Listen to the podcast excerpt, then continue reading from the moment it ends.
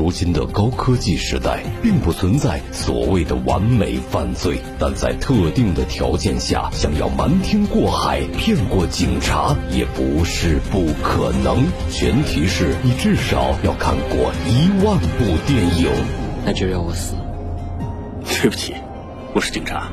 今天，侠叔就以高分电影《误杀瞒天记》为例，用全新的视角深入揭秘这起发生在印度的惊天奇案。故事要从一个地方女检察官说起。这个女人除了拥有魔鬼身材，办起案来更是心狠手辣。目击证人不肯开口，那就吊起来打。听说她这些年亲手打断的皮鞭就有上千条，手下的人都敬畏的叫她“千条姐”。然而，千条姐官场得意，却教子无方。她的儿子阿伟仗着老爹有钱，老妈有权，四处拈花惹草。参加学校联合夏令营的阿伟，相中了长相好看的妹子后，拿出新买的手机，怼上去就咔咔一顿猛拍。瞥见阿伟色眯眯的眼神，名叫小美的姑娘刚开始并没有放在心上，但到了十月二号这一天，女孩正走在回家家的路上，看到从小黄车上走出的阿伟，他有些慌了。难道他想搞颜色？不出所料，阿伟掏出手机，坏笑道。你沐浴更衣的样子真美，不知道放到网上去会有多少点赞呢？话音刚落，小美哭了。要知道，在印度的落后观念里，这样尺度的画面会毁了她这辈子的清白。看到小美心态一崩，阿伟终于提出了无耻的要求：晚上十一点，你家后屋，咱们不见不散。想让我删了这个，你必须让我那个。转眼就是大雨倾盆的深夜，阿伟兴奋地走入了小黑屋。灯亮的那一刻，他发现嘤嘤嘤哭泣的小美身后还站着他的母亲金姐。我去，这一家子全是美人胚子呀！阿伟望着苦苦哀求的金姐，心底竟然升起了邪念。既然小美不肯那个，不如你和我那个吧，禽兽！母亲被侮辱的画面让小美鼓起勇气，她操起了四十米长的铁棍儿。谁知道这阿伟上头软，下头硬，呼的一下，一棍子过去，当即倒地不起。等到小美敲碎万恶的手机，金姐再伸手去试呼吸，不由自主地叫了出来：“啊，阿伟死了！”六神无主的女人突然想起院子里用来堆肥的土坑，母女二人慌忙包裹住尸体，借着暴风雨的掩护，将这突如其来的罪行草草掩埋进了黑暗之中。而这所有的一切都被站在窗台的小女儿胖妞看在了眼里。经过漫长的煎熬，金姐终于盼来了天亮，也盼来了希望。她的奇葩丈夫强哥说是奇葩，可真。一点都不冤枉强哥。按常理，家有美娇妻，天天披上床单玩枪战，那才过瘾。可强哥不喜欢实战。身为马家屯音像器材店的老板，他每天下班不回家，就爱看着屏幕里啪啪啪的犯罪爱情动作片。十月三号清晨，强哥骑着心爱的小摩托，刚踏入家门，看到满地脚印的走廊，瞅见满脸泪痕的妻子，心里顿时。咯噔一下，耐心的听完金姐的复述。男人站在埋尸地点旁边，心里已经是惶恐不已。但此刻的他明白，如果他不够坚强，全家人的命运必定会坠入万劫不复的深渊。为了掩盖犯罪真相，强哥重回杀人现场。一进屋就注意到了掉落在角落的 SIM 卡。那一瞬间，他的脑海涌入了无数经典电影桥段。operative. Call up to your position? Yeah, I got it, no problem. Task you hold that coordinate? Alright, flat 39 degrees, 14 minutes, long 74 degrees, 39 minutes. 看着强哥恍惚的模样，小美又哭了。爸爸，救救我呀！我不想坐牢。女儿，你瞎说什么呢？强哥连忙安慰道：“你这是死罪呀！”呃，放心，爸爸自有安排。说罢，男人在附近找到了阿伟的小黄车，他必须先把这碍眼的东西处理掉。马家屯一路向北的路上，强哥回忆起刚看完的西班牙电影《看不见的客人》，对，就这么办。于是他驾车来到了杨家镇，把阿伟的 SIM 卡装入了另一部手机，擦干净指纹，二话不说丢进了路过的卡车里。接着他又开出四十多里地，来到了位于牛家庄的废弃采石场，冒着被发现的危险，将车辆沉入了池塘之中。心思缜密的强哥以为这一切都是神不知鬼不觉，万万没想到，早在出家门的时候，就有个警察注意到了他的行踪。说起这个名叫丧彪的矮胖子，那真是又丧又彪，乃是印度警察中典型的废柴。平日里，丧彪吃饭喝茶从不给钱，白嫖了一辈子。强哥看不下去，出言教训两句，更是被丧彪记恨在心，总想找个茬儿。往死里整他！眼见强哥坐进了小黄车，丧彪酸了。整天看电影，哪来的钱买车呀？丧彪这边柠檬精附体，另一边强叔啊也没闲着。在得知阿伟乃是地方检察官千条姐的独生子之后，他召开了家庭会议，面对他心爱的三个女人说道：“阿伟死有余辜，你们不应该活在恐惧里。明天呢，我们去散散心。”于是第二天天刚蒙蒙亮，马家屯的强哥一家就坐上了长途大巴，穿过杨家镇、牛家庄、朱家店儿，来到了省城。他们上午听高僧念了一场经，中午到酒店订了两间房，晚上在饭馆点了三个菜。睡醒后，四个人最后又看了场电影，心神不宁的回到了家。强哥再三嘱咐妻子，后面不管发生什么都不要慌，后面几天油盐酱醋茶买什么都要保留发票。阿伟那家伙身份特殊，警察估计很快就会找上门的。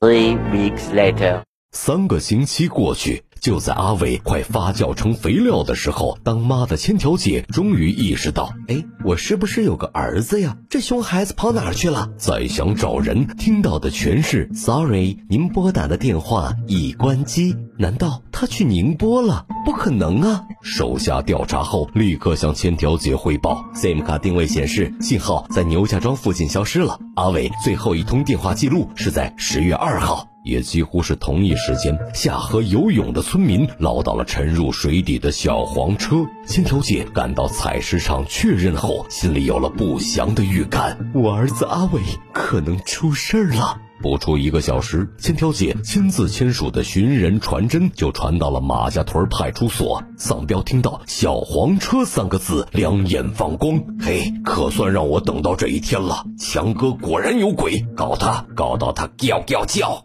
强哥心知事情败露，趁着丧彪打小报告的空隙，赶紧回家统一口径。来，告诉你们，如果警察来问，就说我们二号去听清，晚上住旅店，三号去餐厅，然后看电影。其实派出所的马所长起先并不相信丧彪的话，自己手下什么鸟德行，他还不清楚吗？再说强哥，他在当地经商多年，是公认的老好人。其实很多人都不知道，小美根本不是。他的亲生女儿，能把路边的弃婴当心肝宝贝儿养这么大，这种人会杀人吗？也是基于这份信任，马所长还特批让强哥的仓库就放在正在新建的警局旁边。但如果说小黄车是巧合，那小美和阿伟彼此认识这件事儿就巧得离谱了。看到马所长带着丧彪上门问话，强哥有问必答。我们二号去听经。晚上住旅店，三号去餐厅，然后看电影。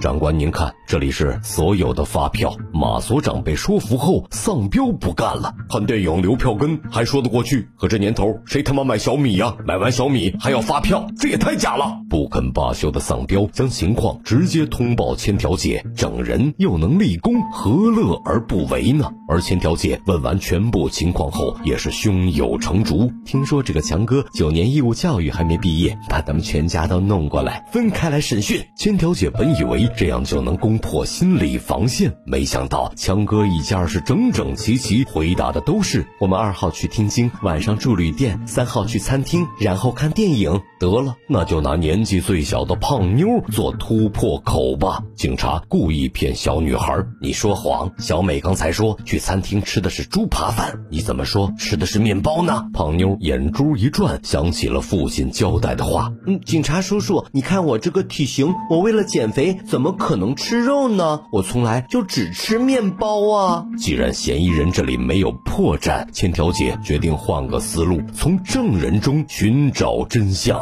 令人费解的是，强哥的员工、旅馆的前台、餐厅的老板都斩钉截铁地表示：“啊，你说强哥呀，我知道啊，他们全家二号去听经，晚上住旅店，三号去餐厅，然后看电影。”不对呀，三个星期这么长的时间，售票员每天遇到那么多乘客，怎么能记得住擦肩而过的强哥一家呢？售票员笑了，哎，快一个月了，我几乎天天都和强哥一家擦肩而过，都快擦出爱的火花了。他们一看到我就说：“还记得我们吗？我们二号去听经，晚上住旅店，三号去餐厅，然后看电影。”够了，把这帮复读机都给我轰出去！被气哭的千条姐实在不甘。心呐，强哥明明就在说谎，他却找不出反驳的证据，而且根据售票员的证词，ATM 机的监控清楚的记录下强哥在三号取钱的全过程，这总不会是假的吧？正当千条姐苦思冥想，马所长无意间透露了一个信息：哎，强哥是个影迷，他每天必看小霞说电影的视频。呃，等等。同样是粉丝的千条姐恍然大悟，小霞曾经解说过嫌疑人 X 的现身，莫非你就是落入了出题者设计的陷阱，所以才解不出来？如果他是特意留着，反而会有嫌疑。上次在那附近摔过一跤，案发当时他连续两天上午请假。为什么警察只问四月十二日的事？因为你是在前一天，四月十一日，杀死福建的。电光石火间，千条姐茅塞顿开，她彻底弄清了强哥掩埋真相的手段。别看强哥小学都没毕业，却从看电影当中学会了视觉障眼法。实际上，十月二号，小美干掉阿伟后的第二天，也就是十月三号，强哥先去了餐厅，在购买手机丢进了卡车后，他把小黄车沉入水塘，接着又点了四份外卖，然后到影院买了四张电影票。最后到 ATM 机取钱，向售票员要了四张车票。这一系列的伪装做好之后，十月四号，强哥带着家人先用假身份预约听高僧念经，住旅店的时候调虎离山，篡改了入住信息，叫了同一家餐厅的晚餐，给外卖小哥留下印象，然后又跑去吃面包，故意找老板攀谈。十月五号，他们在看电影，又找借口去和放映员聊天。最重要的是，他。假装没带零钱要去 ATM 机取款，这一动作也给售票员一个强烈的记忆点。要知道，人的记忆是不可靠的。三个星期内，强哥故意制造各种偶遇，遇到人就说我们全家二号去听经，晚上住旅店，三号去餐厅，然后看电影。反反复复十几遍后，所有目击者都不知不觉被洗脑了。当警察盘问时，他们说出的都是。是信以为真的伪证，思维盲区识破了。然而阿伟在哪儿呢？活要见人，死要见尸啊！此时的千条姐为了儿子，已经顾不得什么规矩了。她下令把强哥全家押到办公室。丧彪哪能错过这么好的机会？按住强哥就是一顿暴打。几位女警更是毫不留情，抓住小美和金姐的头发就往墙上摩擦。胖妞再懂事儿也是个孩子。面对丧彪的折磨，他眼泪一把鼻涕一把的说道：“别打了，我带你们去挖尸体。”这么一闹，整个马家屯轰动了。强哥被指控杀人藏尸，村民们都不相信。可丧彪毒打胖妞的事儿，反倒是引起了公愤。无数双眼睛都盯着尘土飞扬的铲子，那散发着恶臭的布袋被抬出来的时候，现场一度是鸦雀无声。等看清楚里面装着的，这是野狗旺财的骸骨，所有人都哗然了。印度警察太黑了，丧彪打人了！随着呼喊之声，吃瓜群众们一拥而上，把丧彪打得如同丧家之犬一样。暴力执法的新闻被媒体曝光后，法院下达了保护令。没有证据，警方和检方不得再打搅强哥一家平静的生活。被勒令停职的千条姐失去了往日的威严，她如今只只是一个憔悴的母亲，只希望知道儿子阿伟人在何处。但强哥同情地告诉他：“你是个母亲，我理解你的心情，但我也有一家人要去守护。阿伟永远不会回来了，而我也永远不会说出他在哪里。”又是几个月过去，新警察局终于建成，强哥的仓库也焕然一新。新任派出所所长老贾一脸不爽地警告他：“别以为自己很牛，你耍的我们团团转。等我找到阿伟的那一天，就是你的死期。”闻听此言，强哥露出了诡异的笑容。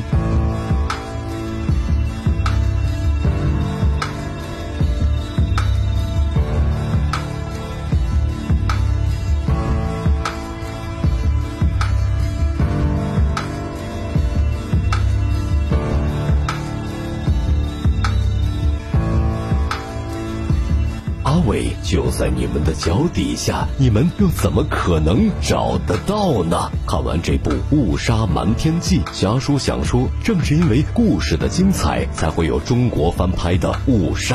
两部电影出自一个娘胎，但各有千秋，都值得一看。但本片深深地教育了我们：平时多看电影，不仅能拉动 GDP，还能增长阅历，关键时刻还能拯救家人的命运。如果你实在没空，关注小霞说电影也行啊。霞叔不会帮你干掉阿伟，但我们的故事每天夜里都会帮你干掉寂寞。